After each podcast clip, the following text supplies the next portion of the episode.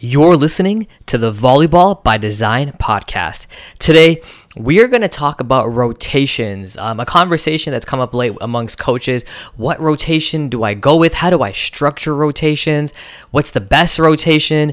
Well, we're going to talk about that in this episode. So stay tuned. Hi. I'm Coach Brian Singh, and after 11 years coaching competitive volleyball and as a head coach of a college team, I've become obsessed with helping athletes and coaches improve their knowledge and skills of the game by teaching them how to train efficiently and effectively to ultimately reach their volleyball goals. I've created the Volleyball by Design podcast to give you simple, actionable, step by step strategies so you can get clarity and apply what you learn right away. This is the Volleyball by Design podcast. What's up, ladies and gentlemen? Welcome to episode 34 of the Volleyball by Design podcast. How you guys doing out there? Hope you're doing well. Hope you're staying warm if you're in Canada, which I am in. We've, we have been in a cold weather uh, warning over the last week. Um, but I hope, I hope, I hope everyone's doing well. Um, if you're a new listener, welcome to the pod. Got 33 episodes to get caught up on. And if you are a regular listener, thanks again for tuning in. And if you have liked what you heard, do me a favor. I'd really appreciate a rating uh, on you know Apple or Spotify or Google, uh, wherever you're listening on this. Uh, you know, five stars if you feel like it's worth five stars. If um, you're feeling even more uh, generous, a review would be great so I can get a chance to see what you guys are thinking. So, you know, I can put together shows that um, interest you, that you want to hear. So, I'd appreciate any kind of review uh, of any sort. Uh, but I got a good episode for you today. Today we're going to talk about rotations. I got a lot of questions about rotations lately. Uh, you know how to set it up. What the what are the best rotations? You know how do I think about rotations? So I'm, I'm hopefully. Um, so the thing the thing with rotations is that you can. It, I can talk for hours on rotations because there's so it's so in, you can go so in depth with it. There are a lot of intricacies with rotations, and there's generic ones which we'll talk about uh, and then you could even customize according to your team. So what i what i hope to do today is to give you some good pointers and things that i walk through and i'm thinking about rotation to kind of hopefully help get that creativity going. So you can look at your team and see what is the best rotation for your team and how to structure it according to your team. That's the great thing about rotations is there's no right or wrong answer. You just have to be aware of how to structure it for your for your team. Okay, um, and that's that's really about it. So, anyways, uh, what I want to do is um, before I start, are you on Clubhouse yet? I've, met, I've if you follow me on Instagram, I've been talking about this app called Clubhouse. It is a phenomenal app, and really quickly, if you don't know what it is. You know how Instagram and Facebook and TikTok, they're all images and video based apps. So that you can post a picture, you can post a video, and all that stuff. You can scroll through your Explorer page and see different images and videos, right? Well, Clubhouse is strictly audio based. It's just audio. So instead of scrolling through images and videos, you're scrolling through rooms that you can enter. And the cool thing about these rooms that you can enter is you could just enter a room and listen in on some amazing conversation. Like in the business world, there's all these rooms talking about like, like investing and um, you know growing businesses and stuff like that, and just listening to these uh, professionals and people in the industry talk and give their opinion on things. It's like it's amazing. Now for volleyball players and coaches, um, I host rooms all the time where I'm just talking volleyball. So if you jumped in a room if you follow me on Clubhouse, you'll be notified when I start rooms. And my handle is really simple, just Brian Singh. And it's the same picture I use for everything for my podcast. Uh, if you listen in on a room, and I'm just I'm just talking. You can ask me questions too, like live. You could you know raise your hand and ask me questions, and I'll talk about it. So it's a really and there's all there's coaches in there that you know are also talking about different things. So it's a really cool thing, and it's just audio. You don't have to worry about how you look. You don't have to worry about this and you could come out whenever you want. You could listen to it on, on in like driving to work or whatever the case. It's really i don't know. I i, I think it's going to revolutionize uh, the way well well i don't want to say revolutionize but it's the next best app up and coming. I think it was valued at like a billion dollars recently. Like just last year at this time i think the app only had like 1500 users. Now it's well over a million. Uh, I want to say it's more than a million, but anyways, if you haven't got on Clubhouse yet, get on it. It's really good. Okay, so I've been talking for a while on Clubhouse. Let's let's talk about rotations, okay? So the first thing that I do when I'm looking at rotations is I need to organize my players. And the way I organize them is I, want to figure out who's going to be my left sides, who are ideally going to be my middles, you know, my setter, my opposite, my right side hitter, and then potentially liberos.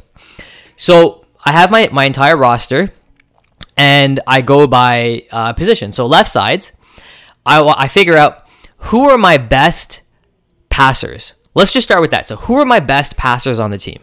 So I list the players that are the best passers. Then out of those players that are the best passers, who are the best hitters? And for the left side position, you want the combination of the best passers and the best hitters. That's going to be your left side. Now, whoever is left, chances are that's going to be your libero, right? The, you're the better, the best passer who's not necessarily the best offensive player. Now, sometimes at the younger age group, you may have a tough time differentiating um, this this fact of libero and outside because outsides can gen- left sides can generally be good liberos for you as well. So that's a good problem to have if you have too many of those. So that's how you structure the left side.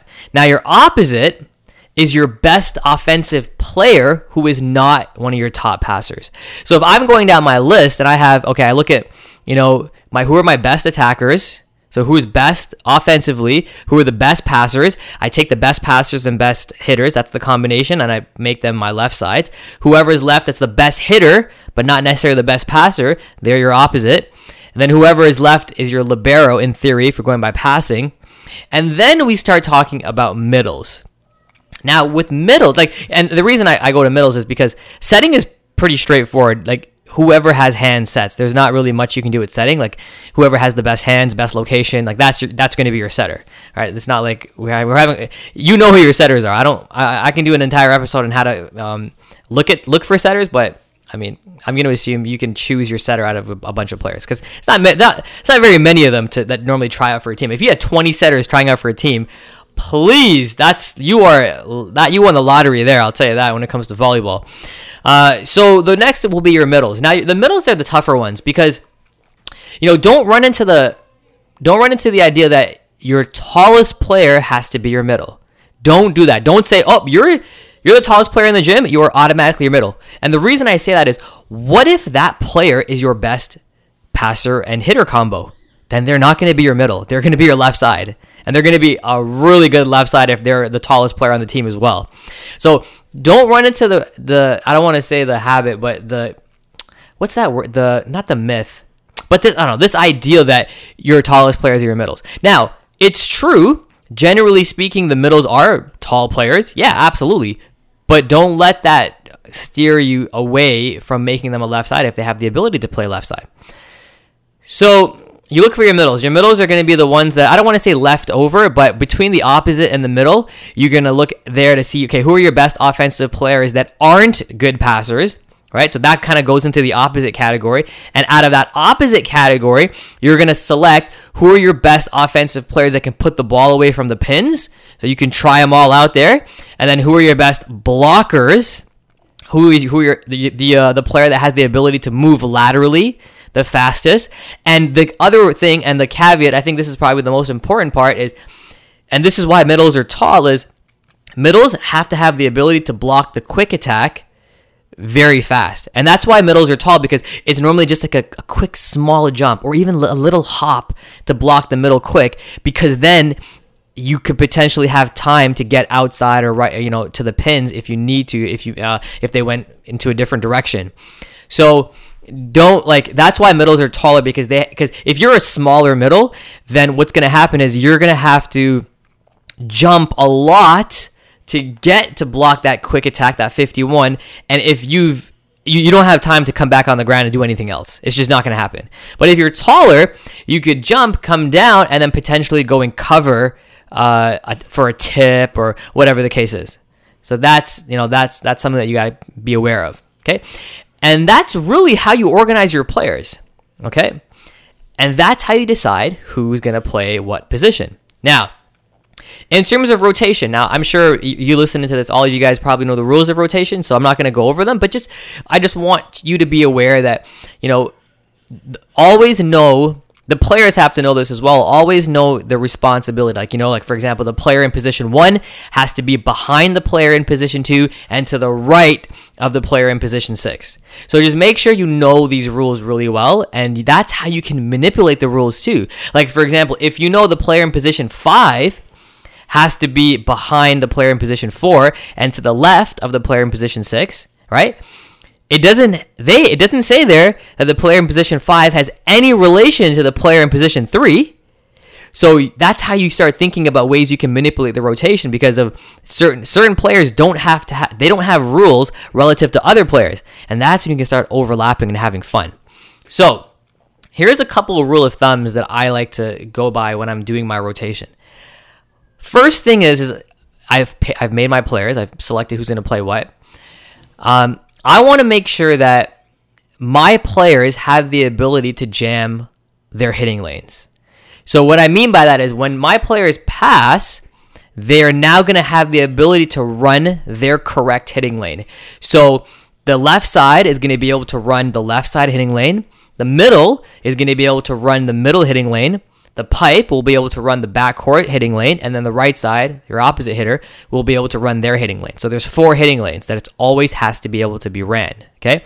If you find that in your rotation, so when you go through all six of your rotations, you don't have all four hitting lanes being jammed, and when I say jammed, I mean the players actually being able to approach in those hitting lanes, then you have a problem. And you have to readjust your your rotation accordingly. Okay? Now, normally, um, so that's that's again that's I guess, I guess that's rule number two because the first one was organizing players. Second one is making sure they can all hit their hitting lanes. Then you have to decide how many passers are you going to be using. Are you going to be using three passers, which is the most common one, or are you going to be using four passers, or are you going to be using two passers? By the way, I've used two passers in, in our on our college team. Uh, it was my my very first year, yeah, my very first year coaching, halfway through the season, I switched to two passers because three passers is when you have one player who is really really struggling in the past and, and they're more weak, it actually hurts you. You're you're actually losing by having three passers because they can just pick on that one passer. They can run, they can serve those seams, and then it just creates confusion as opposed to having two really good passers. Like two really good passers and one bad passer I would I'd go I just pass to two players. Now, if you're really young, don't worry about it because there's not there's no way two passers can pass the entire court if you're really young. But you know, 17U, 18U college, it, it could it could work, and I've seen it work even at the pros. I've seen it happen. So the uh, the one thing the caveat I would think about um, is when you think about three or four passers, remember that you have seams to worry about. Okay, now if you don't know what a seam is, go on my Instagram. I talk about seams all the time. But basically, the seam, there are generally, if, if, you have three passers, now if you're driving, you know, focus on the road. But if you're not driving, and close your eyes and you can visualize this. But when you have three passers, the passer in position five, they have space between the left side of their body and the sideline. Then there's a space between the player in position five and the player in position six. Okay, so that's two seams. Then the player in position six and the player in position one, there's a space between there. That's three seams. And then the player in position one and the sideline, that's another seam. So the seam is just the area between each of the passers. Okay, and the end line. So four seams is a good amount of seams. Three passers can cover that. Now, the minute you have four passers, now you've added more seams You've yes, just because you have like sometimes more doesn't mean good. Like sometimes four passers may be confusing because now you'll have balls that are going to be jamming seams and it's going to be harder to communicate whose ball it is. So just be aware of that. Now, again, you may consider this for younger younger teams maybe, but even even I'll tell you, even when I coach like when I used to coach grade seven, eight, like that young, I don't know what, what age group is that, 13U, 12U, 13U. I never had four passes. I always ran a three. That's just that's just my opinion. Uh, but again, whatever works for your teams. You have to play with it and see if it works, okay? Now that you've decided if you're going with a three passing system or a four passing system, well, where are you going to start your players? Like, so you have six players on the court. Well, where are your left side starting? Where are your where is your opposite starting? Where is your uh, middles starting and so forth. So I'm gonna tell you what I like, how I like to start my rotations, and then that's all I'll say with that because I can't, I, I literally can't go through every rotation on a podcast because one, it's going to be confusing, and two, it's going to take me uh, way too long to explain it. But the way I start my rotation normally is my left sides are in position three and six. Okay, so my left side start in position three and six. My middles start in position four and one. So remember, they're opposite of each other, right? So left sides are opposite of each other in in uh in three and six, and middles are opposite of each other. Um, your, my M1, my starting middle is in position four, and my other middle is in position one. Your setter, my setter starts in position two, therefore the right side starts in position five. Okay, really straightforward. And then when libero comes in, libero comes in for the middle backcourt. So the libero will start in position one for that middle. That's how I start. And the reason I, there's and with, like, without getting into too much detail, uh, the reason I, I like to start that way is because I like I want my left side passing in a strong rotation to be able to swing outside, and I want my middle, who is my and if you know anything about me, and I've talked about this in my offensive workshop, if you guys caught it, is your offense revolves predominantly around your middle. And that's why my middle is starting in the front row in position four, so we can maximize three rotations before they go back row and your middle, your M1 is going to be your best middle starting in the front row. Okay. Now, this is this is general. This is a, a general way I start my rotation. Things may change depending on the team I play. Now, if I know I'm playing against a team who I think I want to start with the setter back row first or the setter in this in position instead of two position three, I make those decisions based on the team that we play because maybe we have a different matchup that we want to exploit early, and that's why we start our game in that rotation like first. Okay? So, things you have to think about, but the general rule of thumb is when it, when I talked about it, left sides uh, 3 and 6, middles 4 and 1, uh, and then setters in 2 and the opposite slash right side is in position 5. Okay? So that's a little general way of doing it for you. Now we can talk about the different types of. Notice I haven't even met. Look, I've been talking for about what 17 minutes or so here, and we haven't talked about five one, six two, four two, all these crazy things, right? Because you got to think about how you're going to organize your rotations before you even decide what's the best system for you. Five one, six two, four two, and so forth. There's lots of rotations. Now the the the main rotations is a 5-1 system, a 6-2 system, or a 4-2 system, okay? A 4-2 system just means you have two setters and four hitters. Okay? Always. So always you have and it's always normally depending on how you're running it, normally the setter if the, the younger age group, the setter's front row and the hitters you just normally have your all the other players are hitters, like you have four hitters and then the other setter, when the other setter comes around to front row, the other setter is again just a passer. They're not really a hitter. Then you have 6 2, which means two setters and six hitters. So everybody on the court, in theory, is six hitters. So everyone gets a chance to hit because when one setter goes front row, they become a hitter. And vice versa. When the other setter comes around front row, they become a hitter. So two setters, Six hitters. That's where that's where the some player some coaches get confused. Like, what do you mean? I thought there's only six players on the court. How can there be two setters and six hitters? It's just because when one setter goes front row, they become a hitter. And then we have the five one. And the 5 1, the most popular type of rotation is when you have one setter and five hitters. Okay, so in your rotation, you're just going to have one setter that sets for every single rotation. With 6 2, you have one setter that sets for three rotations, and that's when they're back row. And then the, when the other setter goes back row, they set for three rotations. Okay. And I always get the question, Coach, which one do I choose? 5 1 or 6 2? Which one? And to be quite honest, this is this is what I would say. There's a reason 5 1 is popular. And it's because when you run a 6 2, here's what you got to think about. You your setters, you have two setters that are playing, okay? So that means you have two different, I wouldn't say different styles of offense, but you're going to have two different types of setters. Yes, they may run the same tempo ball in theory, but every no setter is the exact same. No setter is similar. Every setter is different in a way. And you also have to remember that when that setter goes front row, they now become your opposite. And your opposite is supposed to be your best offensive player, the player that can put the ball away. So your setter has to be a really talented setter and a really talented hitter. Now, I will tell you why I like 5 1. I like 5 1 is because when you have a set, the setter is your quarterback. They, you want the, the person that is responsible for delivering the balls to your hitters to be the absolute best. They need to be the best setter, period. So if you have two setters, what normally happens is you're always going to have one setter that is better than the other.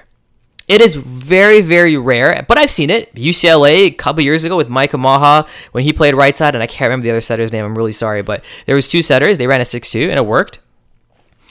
But it is very rare to find two setters that are equally as talented. Meaning, when you make the setter switch, you're not losing anything. You're not giving up a strong setter. You're you're it's the exact same. And likewise, you're not giving up a good hitter. They're they're equally as deadly on the opposite as, as the other. Now that's rare to find. It's rare to find that. And that's what happens. Normally, what I see, and the, the mistake I see all the time, is when teams run a 6 2, the minute a new setter comes to front row, hitters have to get adjusted to that new setter, and now it becomes a little more complicated. And the setter, the, the setting may be different. It may not be the same as the other setter. And generally speaking, you know, you'll have one hitter that likes this setter better than the other setter, and it gets it just gets really confusing. And for me, I want my best setter handling the ball. Period. If if I have a setter who's better than another setter, they're setting. That's just it's just simple as that. They are setting the ball. I want my best setter to deliver the ball to all players at all times. I don't want to give that up. Can you imagine in football if you know the first two downs we have one quarterback and the se- and then the next two downs we have another quarterback? I mean, why? Now I, that's probably a bad example because you know the other quarterback will come off the field, but it's like it's like the other quarterback maybe becoming a receiver. You know what I mean? Like they're they're not a wide receiver, and then we switch, and this, it just I don't know. It just doesn't make sense to me. So that is that is why uh, I I I lean on five one. Now again, this is my opinion, right? My mentor John Speraw ran a six two with at UCLA a couple years ago, and it worked great because he again there was they, he didn't lose anything because Micah. I mean, for those of you that know Micah Ma'a, Micah Ma'a is a, he can play any position. He, he he in fact he played left side in the state championship. In the national championship, sorry, not state, the national championship uh, with UCLA. So I mean, eh, you know, there's there's there's certain exceptions. So that's my take on rotations, on what to do and how to break it down. All right. Um, this episode isn't about where players should go on each rotation. That is something that there are lots of you can I mean look you can look it up like DVA members. If you're a Digital Volleyball Academy member listening to this, you guys have all this inside the membership. You can go and you can look at how I set it up and I show you all the diagrams. I draw you through it. But if you're not a Digital Volleyball Academy member, that's okay. Just Google it. I, I know it, it may be a bit confusing because you're probably going to find a million different answers and ways of doing it, but it'll put you on the right path. So make sure you look it up. And basically, all it's going to you want you to once you determine if you're going to go five one six two and four two, uh, you'll have a good idea of you know how you're going to structure. Like once you find out how it is, it's just really simple. It's just making sure that you know the rules of rotation and if you do, if you follow the way that I told you earlier, having the left side start in the middle and the middle start opposite on the on, on the ends and stuff like that, all you have to remember is to make sure that all four lanes have to be jammed. So when you're and, and oh, I, I forgot about this. This is an also important point is your three passers, assuming you're using a three passing system, are your left sides. Just to just want to make sure that. So that's why you organize left sides by the combination of best passers and hitters. So what your left sides are always going to drop back to pass. So you're going to have two left sides passing always and one libero passing or middle if you're a younger age group that can't have a libero. So that's your system. Now, you can modify it and have the right side pass. You can in certain rotations if you feel comfortable, but generally that's how it works. Now, there may be a rotation where you like the right side passing instead of the left side passing. This is where coaching comes in. So you have to sit down and you have to walk through every rotation. You have to draw it out. Every single rotation, draw it out and ask yourself, is are are these the best passers? Is this the best way to set up to make sure all of my hitters jam their lanes? And if it is, check mark, move on to the next rotation. And knowing the rules will help you do that. Knowing that okay, this player needs to overlap with this player, understanding who can and who can't will help you in this. All right. This is where I, I, I, I mean, I sound like a broken record, but this is where having a mentor really helps because, um, like if you're a digital volleyball academy member, you have me to walk you through this, so I can look at your rotations and tell you here's what I recommend. So if you're a coach out there and you have a, me- this is why I say find a mentor, a mentor that can guide and you can feed off of because these are the conversations you want to have, so we can isolate, you know, what what the best way for you and your team is because every team is different. Every single team is different. Don't you you may YouTube and Google something and they'll tell you to do something and I guarantee you'll find 10 different other coaches telling you to do something else. And it's because every coach is different, but what you have to do is do what's best for your team. And this is where high level coaching comes in because you know, high level coaching will work with you and figure out what is best for your team if you don't know how to do it. If you know how to do it yourself, great. That's what you do. You sit down, you map out all six rotations, and you figure out what's the best rotation for your team that's going to maximize passing and offensive capabilities of jamming all four hitting lanes. You do that, you got yourself a great rotational offense. And that's it. Okay. Um, uh, one other thing, I guess I'll, I guess I'll add: rotation is different than defense. Just a heads up for those of you that that think differently. a rotation is serve receive. When you when we when we say rotation, we're talking strictly serve receive. Defense, like perimeter defense, aka six back defense, or six up defense, or rotational defense, trap defense, all that stuff. Not that's talking about rallying. This is rotation is serve receive only. Okay. So that's it for me in terms of understanding how to look at rotation. I hope you got some value out of it. So a couple things. Clubhouse, get on it. If you don't know, reach out to me on Instagram. If you if you're unsure about how to use Clubhouse or how to get on it, reach out to me on Instagram. You can find me at uh, at Brian Singh underscore Coach B. That's my Instagram handle. Reach out. I'll I'll, I'll definitely let, uh, let you know what's going on with that. Um, but if you're on Clubhouse already, give me a follow so you get so you're notified when I'm starting in rooms or when I'm talking in rooms, and you can jump on and listen to the conversation that's happening because there's some good conversations that are happening. I'll tell you that it's a, it's a lot of fun. Uh, that's about it. All right. Um, I think we're gonna call it a day. Hope you guys have a great week. Uh, rate and subscribe, please, and thank you. I appreciate it if you do that. That will help me out a lot. And if you um, oh, I'll finish off with this. I'm sorry, I'll finish off with this. If you want a mentor like in me, if you want to join Digital Volleyball Academy, okay, sign up for the waitlist. Go to digitalvolleyballacademy.com or digitalvolleyballacademy.com. Sign up for the waitlist. When doors open, I'll get you in. Okay, you'll be first to be notified. I mean, and if you follow me on Instagram, uh, actually you may not see that. No, I'll email you. You'll, you'll get an email. Yeah, because sometimes I do private invites. Um, so just anyways, just make sure you're on my you're on the waiting list so you can get notified when I open doors. So you get access to all the stuff we talked about today and oh, a ton of more in addition to my coaching and my mentorship. Um, so if you like me as a mentor, you want access to my stuff, sign up for Digital Volleyball Academy, join the waitlist, and I'll let you know when doors are opening. All right. Okay, I'm gonna let you go now. That's it for me. All right, guys, take care. Thanks for tuning in, and I'll see you next week on another episode of the Volleyball by Design podcast. Take care. All right, cue the music. Look, are you at the stage you want to be in your volleyball journey? How would it feel to get clarity on your training and instead of taking months to get better, you could improve in weeks, if not days? When I was a young coach and player, I felt this way all the time. The truth is, after I got some great advice on how to be efficient, my learning curve grew exponentially. Let me show you how to be more efficient and effective in this game. I invite you to check out CoachBTraining.com for more resources that you can use to take your game to the next level. I look forward to helping you reach your volleyball goals.